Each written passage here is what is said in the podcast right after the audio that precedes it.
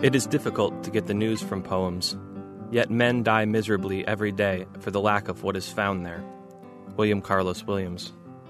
Frank Montesonti is the author of two full length collections of poetry Blight, Blight, Blight, Ray of Hope, winner of the 2011 Barrow Street Book Prize, and the Book of Erasure, Hope Tree How to Prune Fruit Trees by Black Lawrence Press.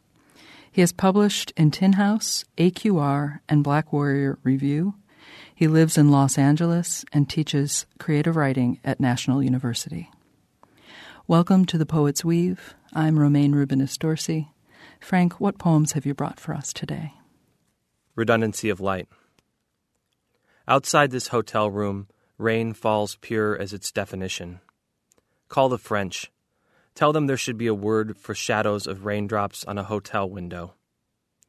Scientists say that if you could hear your own heartbeat, you'd slowly go insane. I lie on the floor and the shadow rain moves over my skin as I listen to something bigger than my one heart billions of people and their loneliness rising like humidity. I wish they would put a shot of whiskey next to the Bible in every hotel drawer so I could warm to the idea of living forever. More shadows, more rain, a pump bigger and as constant that I can't turn off. Trees step out of their shadows. A few cars make incisions in the skin of water on the road, but they heal they always heal. If, I mean when, you realize yours is the only heartbeat you cannot hear, I need to tell you something before it's too late. It's too late. Promise my kidnappers a seat by my heart. Before you are born, you are dead. You are not in Indiana on a greyhound headed home for the holidays. You are centerless as a square without its sides. In desperation, some passengers drink a bottle of dry vermouth to keep warm in this predicament. Others lean their foreheads against the cold bus window and forgive themselves, forgive the bright pinks and greens of their overdue bills, the Midwest pale as our organs, each field of harvested corn, each single wide trailer on each hill, the snow melted above septic tanks, the bus pulls away, and some step into the cold in front of the Burlington Coat Factory and watch people and the buffet across the street pull food to their mouths. The room looks warm as heaven. Life leaps from dark water. For others, the used car lots pass, the houses press together for warmth. Some passengers are still asleep, but the unfortunate awake privileged enough to think about the quality and brevity of life, may find themselves cupping their hands tightly, as if they were about to carry a small amount of water across a room. Those anomalies at a party when everyone suddenly falls silent.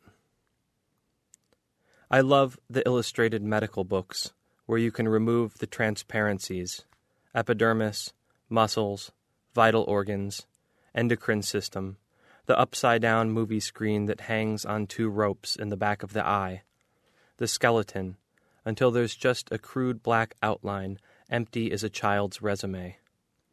I was pleading under the eave of the chemistry building when someone sapped the lightning bivouacked in the clouds, burnt the construction paper moon, font size of the rain lessening until I could barely say, Please don't leave, don't leave. Sometimes the silence lasts too long. Something lifts away all the layers until I'm as empty as that field by the high school, used for nothing, but mowed so religiously in the summer. Then the noise comes back. I watch a plane draw a chalk line in the sky for God to cross if he were really here. But the God of jealousy and wrath must have floated off in some globular lightning storm to another universe.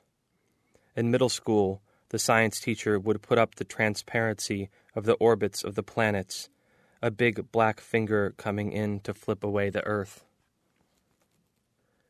Piranha. I try to tell my students to use images. Say, a piranha eating an apple, or a piranha flying through the air and biting a woman's jugular. Maybe you could say that when the blood sprays from the woman's neck, it looks like uh, a red Chinese fan When I'm asked what a poem should be like, I simply state the fact that a full size cow can walk into a river and a school of piranha can devour it in two minutes. They work their way in the belly and eat out the soft organs. Then the skin and head dance on top of the water. Frank, do all our poems have to be about piranhas? A student asks. The piranha. No, no, not if you don't want them to be about piranhas, I tell her. Of course, I really don't see the point of not writing about piranhas. That moment when the water starts to break and pop before the frenzy.